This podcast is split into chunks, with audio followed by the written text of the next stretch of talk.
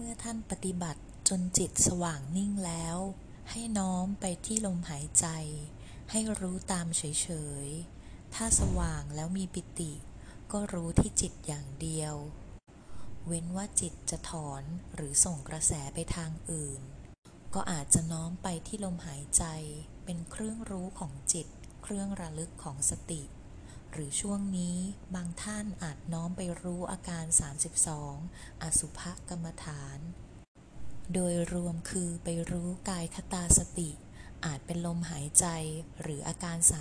32 กรรมฐานทั้งสองอย่างนี้จะน้อมไปสู่อัปปนาสมาธิซึ่งยามเมื่อเราเข้าสมถภาวนาเรื่อย ๆ แล้ว จะไปสู่วิปัสสนาได้อย่างไร คือพอจิต อนจากอัปปนาสมาธิ จะมีความคิดเกิดขึ้น ก็กำหนดรู้ตามความคิดนั้น จะคิดเรื่องดีก็ตาม เรื่องชั่วก็ตาม ต้องกำหนดรู้ตามความคิดนั้นไปเรื่อยๆ อย่าละโอกาส ตามรู้ความคิดของเราไปเรื่อยๆจนกว่าสติของเราจะรู้ทันความคิดนั้น เพราะความคิดเป็นสภาวะธรรม ความคิด เป็นธรรมารมณ์ย่อมเป็นอารมณ์ของจิต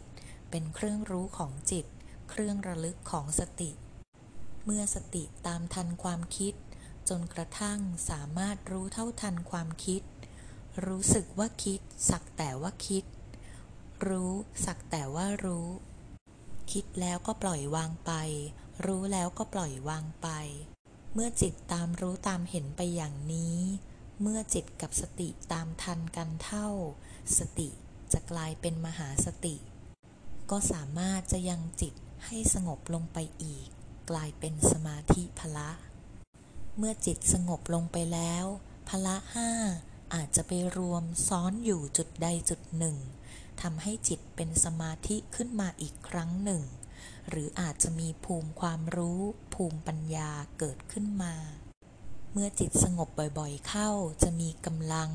เมื่อออกจากอัปปนาสมาธิ อาจจะมีภูมิความรู้เกิดขึ้นมา